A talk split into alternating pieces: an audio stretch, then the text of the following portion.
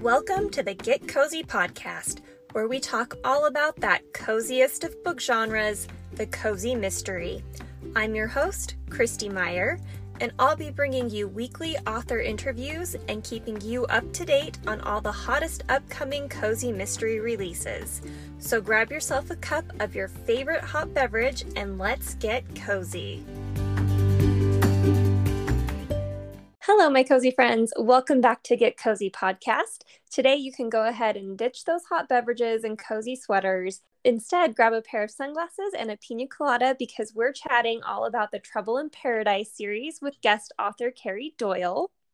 And Carrie is the best selling author of over 11 novels, including the cozy mystery series Trouble in Paradise and the Hamptons Murder Mysteries. So, welcome to the show, Carrie. Thank you so much for having me. And thank you to everybody for joining us today.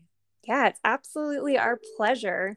Um, the Trouble in Paradise series is just so much fun. I'm so excited to chat about it. So, do you want to kick off the conversation by telling everyone what that series is about? Sure. It starts, the first book is called um, It Takes Two to Mango, and it is about the protagonist heroine is named Plum Lockhart, and she we first meet her, and she's at the end of her publishing career. Unfortunately, the publishing industry is you know lots of magazines are closing down and she's editor in chief of a travel magazine and right away her position is eliminated and it starts with her trying desperately to find a new job but really there's not many jobs out there so as a last resort on a whim she takes a job as a villa broker at a resort in Paraiso, which is a fictional fictional Caribbean island, and she um, is a villa broker at Las Frutas Resort, which means she rents out villas. And right away, she gets there and she realizes it was a big mistake. And how can she get back to New York City? She's not meant for the world, the slow island life, and the pace and everything. But first, she must rent out a house. And unfortunately, one thing leads to another, and there's a murder. And she inadvertently has to solve the murder in order to get herself back to New York. Yes, and it's just such a fun series. I love the titles, I love the settings, and I love Plum. Um, she is just such a great character. She's ambitious, she's scrappy, she's resourceful, and admittedly, she is uh, very blunt and a bit self centered. And in cozies, we frequently see main characters that are just practically perfect in every way, which certainly isn't a critique. I do love my cozy characters, um, but it was also really refreshing to see a main character that had flaws and felt authentic. Um, so, how did you go about developing her character? Well, it's interesting. I think she's uh, largely influenced by Agatha Raisin from the MC Beaton series. I happened to be reading them at the time and I still am reading them at the time that she um, I was writing the book. And it's interesting because I did want to I wanted to differentiate her very much from Antonia Bingham, who's the protagonist of my Hampton Murder Mystery series. And mm-hmm. Antonia is all warm and she bakes cookies and she's loving and kind. And yes, Plum is sharp edges. She's ambitious. She's has no filter. She can be blunt. But I'm surprised so many people uh, there have the negative reactions about her and it surprises me because it's sort of a fallacy that every person who's a heroine of a novel should be absolutely perfect. I always have loved a learning curve. That's why I really loved Mr. Darcy in Pride and Prejudice because he starts off prickly and by the end you see that there's kindness and warmth under there. He just doesn't wear it on his sleeve like a lot of other people do. And you know, I wanted to give Plum a backstory where she came from sort of a sad childhood and neglected and she's not someone who's anything has been given to her she's had to totally forged her way her whole life. It's been no no one's given her breaks. And so I, I think she's a strong, confident woman who's flawed, but also underneath has a nice heart and you know definitely does have a journey to sort of look at herself and sort of examine what she needs to change to make herself an even better person Mm-hmm. Yeah, I totally agree. And I mean, like you said, she does have flaws, but she also has so many qualities that I really admired. And as a reader, it's exciting for me to read that first book and then uh, know that I'm going to get to watch this character like learn and develop and grow throughout a series. So I loved that. It's so nice. And uh, where did the name Plum Lockhart come from? Well, the resort that uh, she goes to work at is called Las and every single house is named after a fruit. There's Casa Mango, which is featured in the first book, and there's you know other fruit houses. So I wanted her to have sort of a fruit name, and I remember there's um, that Plum was a nickname. Queen Victoria had a nickname Plum because uh, she loved plums. So this Plum Lockhart, her actual real name is Vicky Lee, but she changes it to Plum because he thinks she thinks it sounds more sophisticated and fancy. And um, I think that does the trip. I actually went to high school with someone whose last name was Lockhart, and that must have stuck in my head also. wow, that's such a fun story too, the way that you tied that in with uh, Queen Victoria. What a neat inspiration to have for a character name. Yes, definitely. And there's also another writer, um, Plum Sykes, who came out with some books back in the day, who was a fashion editor. So I thought that that sort of had some synergy with this character. Mm-hmm. And then, um, so today it is December uh, as we're recording, and it is just like a delightful escape to get to read about a sunny, beachy setting of Paraíso. Uh, so, what inspired you to set your novel in a tropical location? I actually reached out to a lot of cozy readers that I have worked with that have been, you know, reading some of my books for years. And I put it up there on Facebook and said, Where would you like to have you know what type of setting what type of profession would you like? And a lot of them said they overwhelmingly wanted a tropical setting which surprised me. It is challenging i will say writing a tropical setting. I'm on book three that i'm writing right now because so much of mystery and danger comes with weather bad inclement weather storms and darkness and the day was gray and descriptions. And so when it's sunny all the time, it can be a challenge trying mm-hmm. to set the mood, which I, I found hard. And how many ways can you say, you know, it's a gorgeous, dazzling, sunny day? But I do think people appreciated the escapism. And I did start writing it in March 2020, right when the pandemic was, you know, at the edge. And it's sort of in my mind, I was in Paraíso. I had, it's based also, I go, I've gone for the past 14 years to the Dominican Republic and with my family for vacation. And I had actually was in the Dominican Republic and had to leave early because of the pandemic. So oh, wow. I was still there in my mind writing about the, the descriptions very much based on a resort called Casa de Campo. And so it brought me there. So every time I feel like I've just been to the Dominican Republic or Paraíso, but I obviously haven't. I'm in New York. That's so interesting. And I love uh, that you actually got your readers involved in picking your setting. Because um, I mean, you we talk so often about the dynamic between like readers and authors and how each of you kind of brings something to the table in a book, but to have them actually help pick your setting is so unique and cool. I love that. Yeah, well, definitely you want to you want to please the readers so they read the books. Mm-hmm. Yeah, and uh, I feel like uh, destination novels are just so big right now when a lot of us like just don't feel safe traveling, especially internationally. Um, and I always adore destination cozies. Um, and it's just such a great way to get to travel vicariously and like feel that sense of adventure while we're stuck at home. Uh, so I'm wondering, what are some of your favorite destination cozies? Well, right now I'm listening. I listen to a lot of cozy mysteries on Audible, uh-huh. and right now I'm listening to the Bruno Chief of Police mystery series by Martin Walker, and that it takes place in France, in a town in France, and it just transports me. He talks all about the farmers markets and the wine, and they're having a glass of wine after everything they do. Uh-huh. makes you want to drink all day, and it just the cheese and and the culture. And I totally feel like I've been in France lately, and it's the same. I listen to the Hamish Macbeth. Um, again, those are MC Beaton's. Those are in Scotland, and mm-hmm. um, I always feel like I'm there um, and once again the agatha raisin so that i'm um, you know in the cotswolds. Uh, it's true what you said everything makes you feel like you're there because they so much of it is that you keep revisiting these villages and that these are set in. That's what i like about cozy mysteries. It's the same characters. It's you know familiar. You're going back to them. You're reconnecting with them in every book. Yeah exactly. Um, and those are great recommendations and then a couple of my favorite destination cozies that I would also add um, are Crime of Passion Fruit by Ellie Alexander, where uh, the main character from her Bake Shop Mysteries gets to go on a cruise.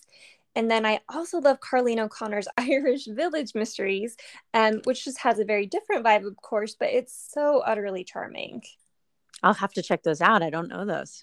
Yeah, yeah, those ones are a lot of fun. And, then um, I've been meaning to read the MC Beaton ones forever, so I definitely need to bump that one up my TBR. It sounds like. Yes, I love them, and I also love the the TV show of Agatha Raisin too. So all of yes. it, the listening and everything is really good. Yes, I need to read and watch that. That would be a great way to keep myself busy during these uh, winter months. Yes, definitely. Yeah. So, one theme in It Takes Two to Mango that really struck me was the idea that endings are also new beginnings. And I loved Plum's attitude as she encountered like very various endings throughout the novel. She regrouped and then she moved forward in a new direction with such gusto. And that's definitely an attitude that I'd love to embrace more in my own life. And I was wondering if that's a trait that you and Plum have in common. I would say yes. I've always been very goal oriented, especially in my career. And when I felt that I've sort of been successful at something, I've finished it and moved on. I started my career in magazines and I was I worked in New York at Harper's Bazaar magazine and then they were launching the Russian edition of Harper's Bazaar and I had been a Russian major and worked and studied in Russia in college. So I moved over to Moscow when I was 23 and I was at Harper's Bazaar for a year, and then they launched the Russian edition of Marie Claire magazine, which I became the founding editor in chief of.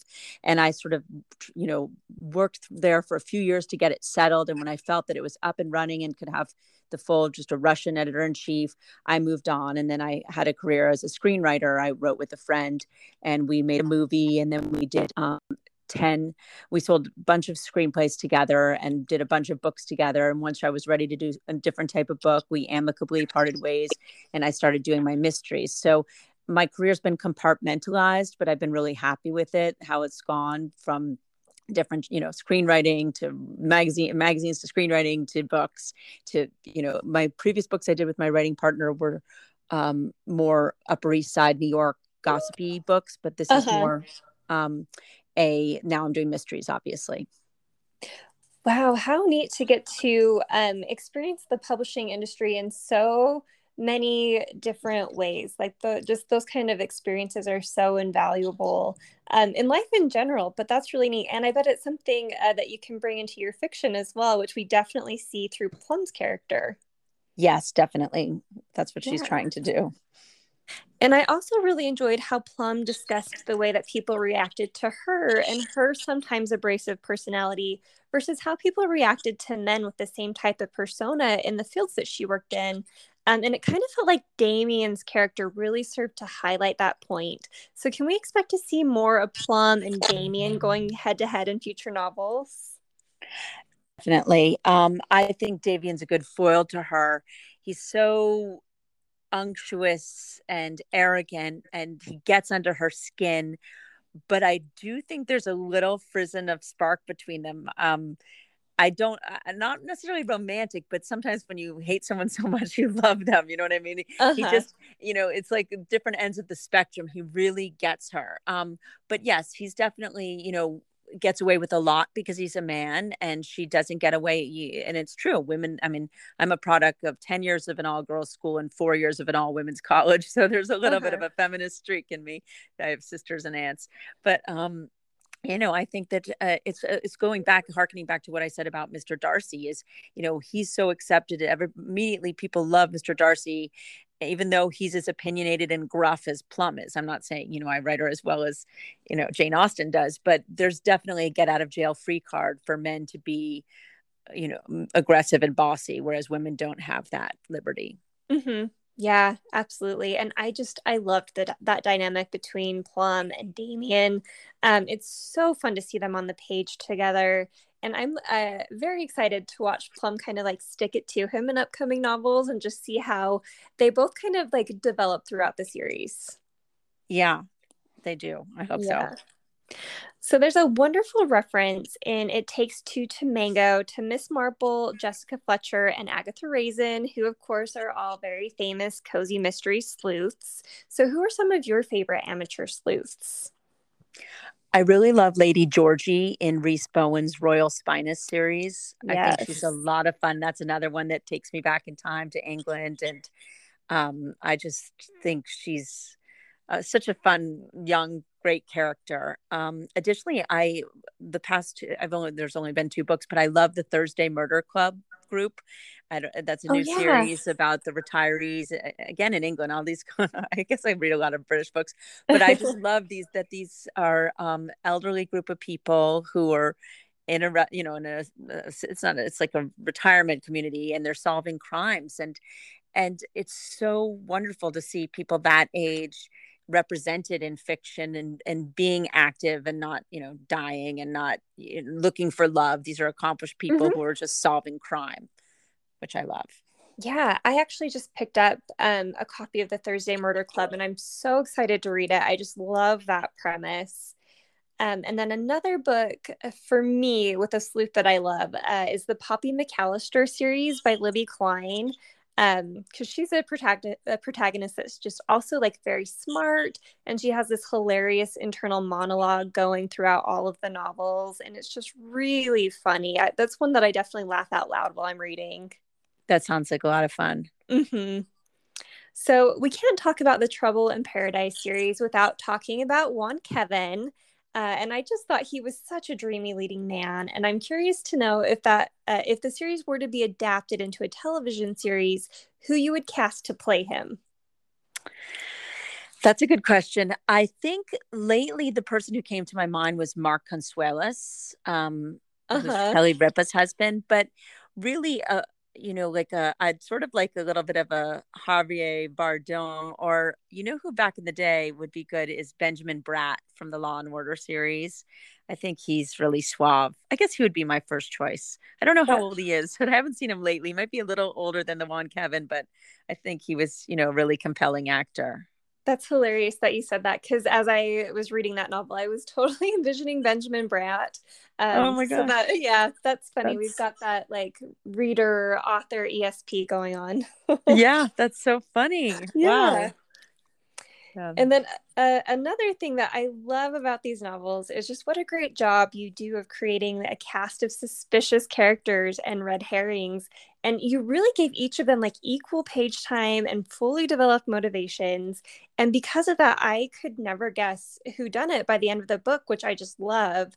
So, how do you approach the task of threading all those subplots and all of that character development through your novels? A lot of times I realize that I subconsciously put in red herrings that I don't realize are there until the very end of the novel. I'm like, oh, I'm glad I put in that thing because this is what, you know, this means this, and this can have you be suspicious about this. And and it's really the second draft I layer in a lot more red herrings if there need be, or more scenes that are missing. But um, I mean, I guess I, you have to look at every single person as a suspect in the beginning and make the reader believe that anyone could have done it. And in that case, they all have to do something or say something sketchy, so you're suspicious. Mm-hmm.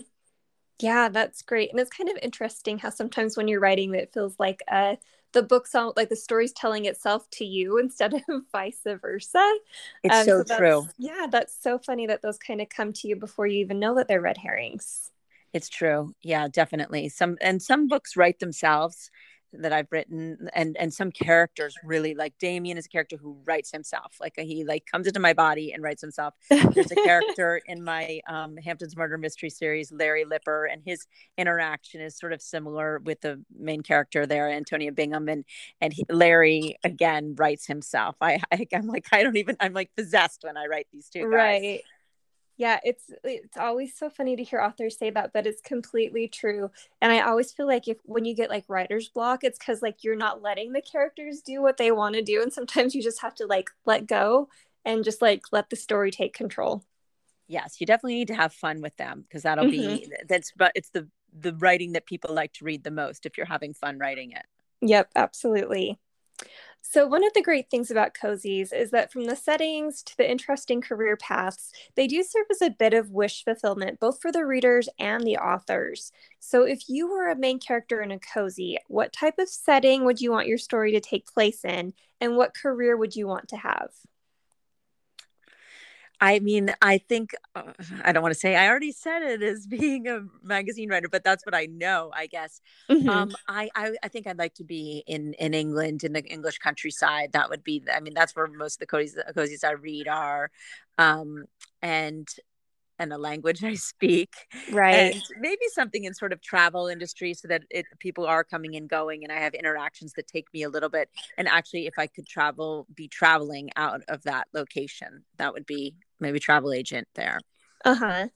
Yeah, that does sound like just like the perfect balance between like adventure and coziness, which I mean, really, the Trouble in Paradise series, you know, nails as well. So, Yes, although I don't think I would like to live full time in the Caribbean, as beautiful as it is. I need the changes of weather. I did live in LA for six years and I loved it, but you do, as a native New Yorker, I missed, you know, the seasons. Uh huh.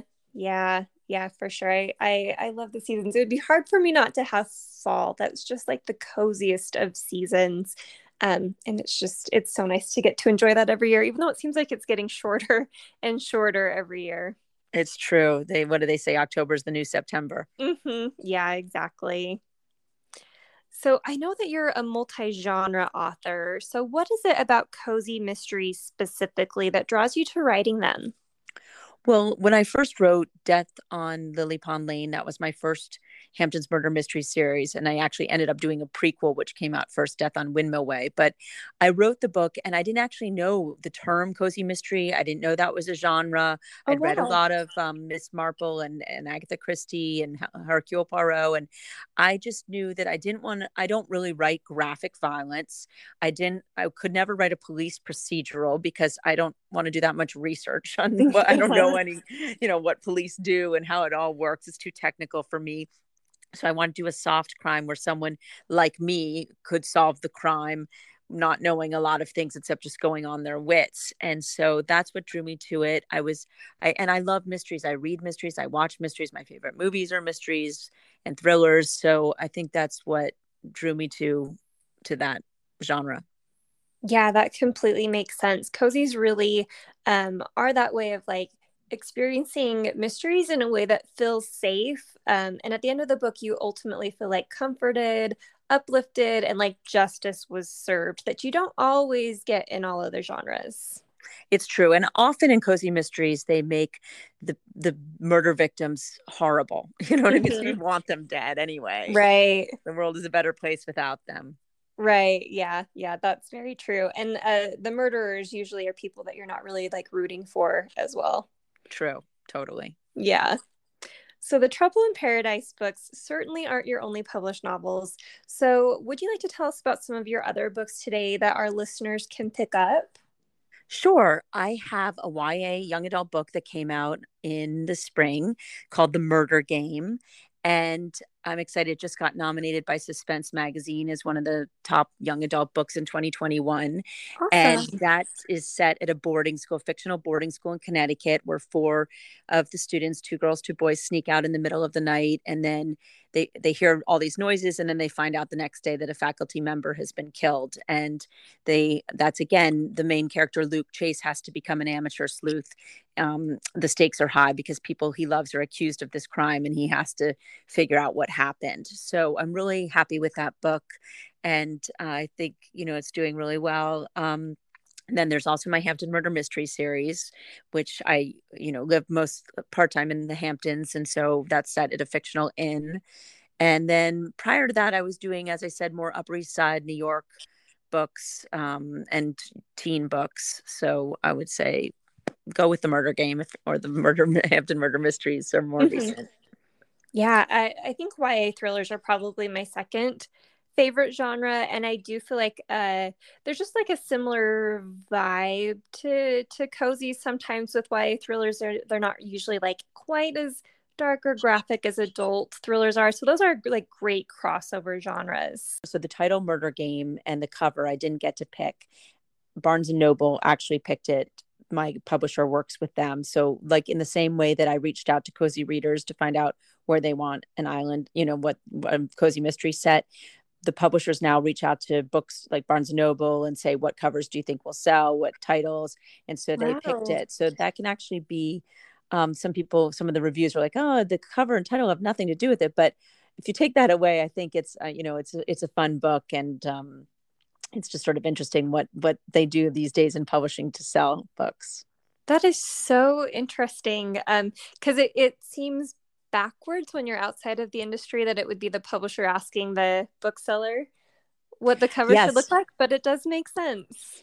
It's true. I mean, writing for the most part is not so precious anymore. It used to be that the author had a manuscript and you couldn't touch a word and uh-huh. they were uh-huh. dining with their agents and it was all this. But now it's, you know, it's an industry and, and there's a lot of competition. So, and not a lot of space and so many books out there. So they want to make sure that, you know, they're attracting attention and selling the books that they publish. Right. It does make sense. And while we've been chatting, I uh, I did pull the book up on Goodreads, and I do love that cover. That's definitely something I would buy. So I think uh, they gave good advice. yeah, it's a good cover. Uh huh. It really is. Um, and can you tell us anything about what you're working on right now? Well, right now I'm working on book three of the Trouble in Paradise series called The Girl with the Dragon Fruit Tattoo. Cute. And yeah, and that's taking place on a yacht. It's almost a um like Death on the Nile type book. Um, and I actually just went on the on the Nile. Um, I went on a vacation in Egypt, and I went on the actual boat that Agatha Christie had her honeymoon on, and where wow. they filmed um, the 1978 movie Death on the Nile and the 2004 Poirot TV show. You actually watch it when you're on the boat. It's a steamship Sudan. It was amazing. And then we stayed at the hotel in Aswan, the Cataract Hotel, where she wrote Death on the Nile. So it was very inspirational and really a trip of a lifetime. Um, and so that's I'm writing that book now. And then additionally, my son and I, um, he he's very involved with film, and I have a film background, so we're going to try and adapt the Murder Game for TV. Oh wow, that would be so neat! And man, that trip just sounds incredible. I didn't know that you could actually like go on that same boat that uh, Agatha Christie had been on. That's amazing. It's amazing. It's it's uh, it's a trip of a lifetime. I can't recommend it enough. Egypt was spectacular, and I'm having my year of Agatha Christie because um, in April I'm going on the Orient Express with my husband. So trying oh, to get it all goodness. in. Man, yeah. I need to uh, copy your bucket list because that's yes. fantastic. Yes, well, you can follow me on Instagram and see some of the pictures. So, yeah, I definitely do. So, we'll have to share those um, with our listeners uh, as we ramp up to the release of the episode because that just sounds so neat. Yes, it was amazing. Yeah. So, before we wrap up, let's do a quick round of lightning questions so readers can get to know you, Carrie Doyle, a little bit better. Okay. So, coffee or tea? Um, coffee in the morning, but tea in the afternoon.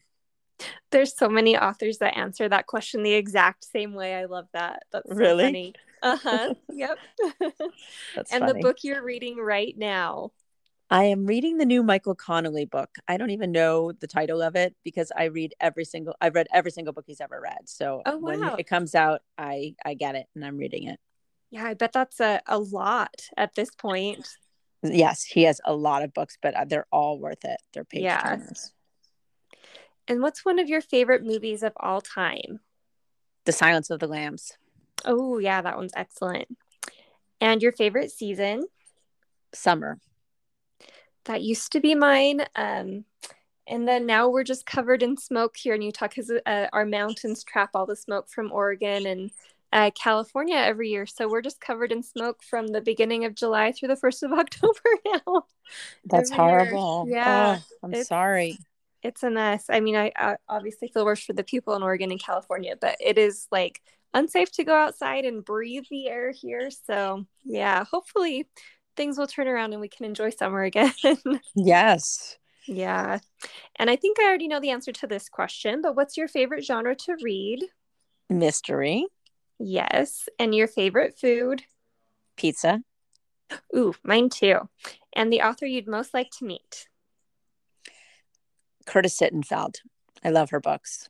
She's oh, not yeah. mystery, but I just love her books. Um, uh-huh. All of her books. Great pick. And um, the location you'd most like to visit? The Cotswolds. Oh, that would be so fun.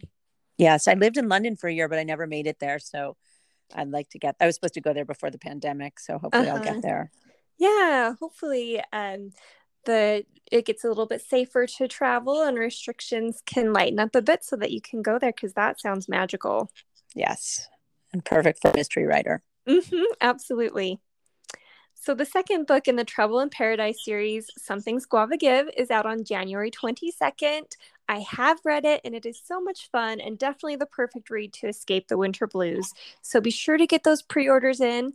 Um, and before we sign off, Carrie, do you want to tell our listeners where they can find your books and how they can connect with you online? Sure. Um, my books can be found at any independent bookstore, Amazon, and Audible, and uh, and uh, Barnes and Noble. And then my website is carriedoyleauthor.com. And you can find me on Twitter or Instagram at Carrie Doyle K and Facebook. Wonderful. Great. Well, Carrie, it has been so much fun to chat with you. Thank you again for taking the time to be on the show. I'm so excited to read more of your upcoming books, and we'll definitely have to have you on the show again. Yes, I would love to. Thank you so much, Christy. Wonderful. a lot of fun. It has been fun. And listeners, stick around because I'll be right back with some recommendations for some upcoming cozies that you don't want to miss. At Get Cozy Podcast, we're going to be ending each episode with recommendations for some upcoming cozy mystery releases that you simply can't miss. So, without further ado, here are a couple of cozies to add to your to read list. My first recommendation this week is for Murder at the Bake Sale by Lee Hollis. This is the second book in the Maya and Sandra mystery series. It came out on November 30th from Kensington. And in this book, Maya and Sandra are friends, fellow moms, and private detective partners in a picturesque waterfront city of Portland, where sometimes their cases can get as rocky as the Maine coast. While private investigator Maya Kendrick is still mentoring her new partner, PTA President Sandra Wallage in the detective game, the two women don't need incredible powers of deduction to know their marriages are on the rocks. With Maya's ex cop husband in prison and Sandra's senator spouse separated from her, both find themselves investigating the dating scene until Diego Sanchez turns up dead. The flirtatious high school Spanish teacher who had eyes for Maya was poisoned by cookies from a bake sale fundraiser for a Portland High class trip to Spain. Hired by the students to find out who killed their popular and beloved teacher, including their own children, Maya and Sandra get a real education in parenting, relationships, and murder as their search for who done it leads them deep into the unpleasant realities found in the small town politics and gossip of their Maine community. My second recommendation is for A Plus One for Murder, which is the first book in the Friend for Hire Mysteries by Laura Bradford. This book comes out on December 7th from Berkley. And in this novel, entrepreneur Emma Westlake is reinventing herself as a hired friend when murder gets in the way. Emma Westlake has always wanted to be in a business for herself. As a kid, she had her own successful lemonade stand and dog walking business. And when she entered adulthood, Emma sunk all her cash into her dream job of travel planning. But as her customers become more and more internet savvy, the need for her services declines. At a loss for what to do next, she turns to an elderly friend who suggests she try to get paid for doing something she's really good at being a paid companion. Emma thinks it's a crazy idea until requests start pouring in.